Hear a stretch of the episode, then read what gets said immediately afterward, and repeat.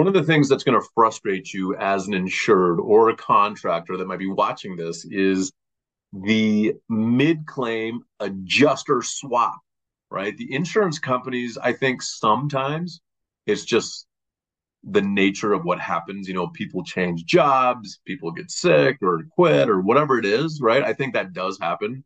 But I just literally talked to a commercial contractor that has told me on this commercial property claim that he has with this woman that is the insured, they are on their ninth one, two, three, four, five, six, seven, eight, nine. Their ninth adjuster in like six months. Just just understand this is one of the tactics they use to basically delay the claim because oh now the new adjuster's got to review it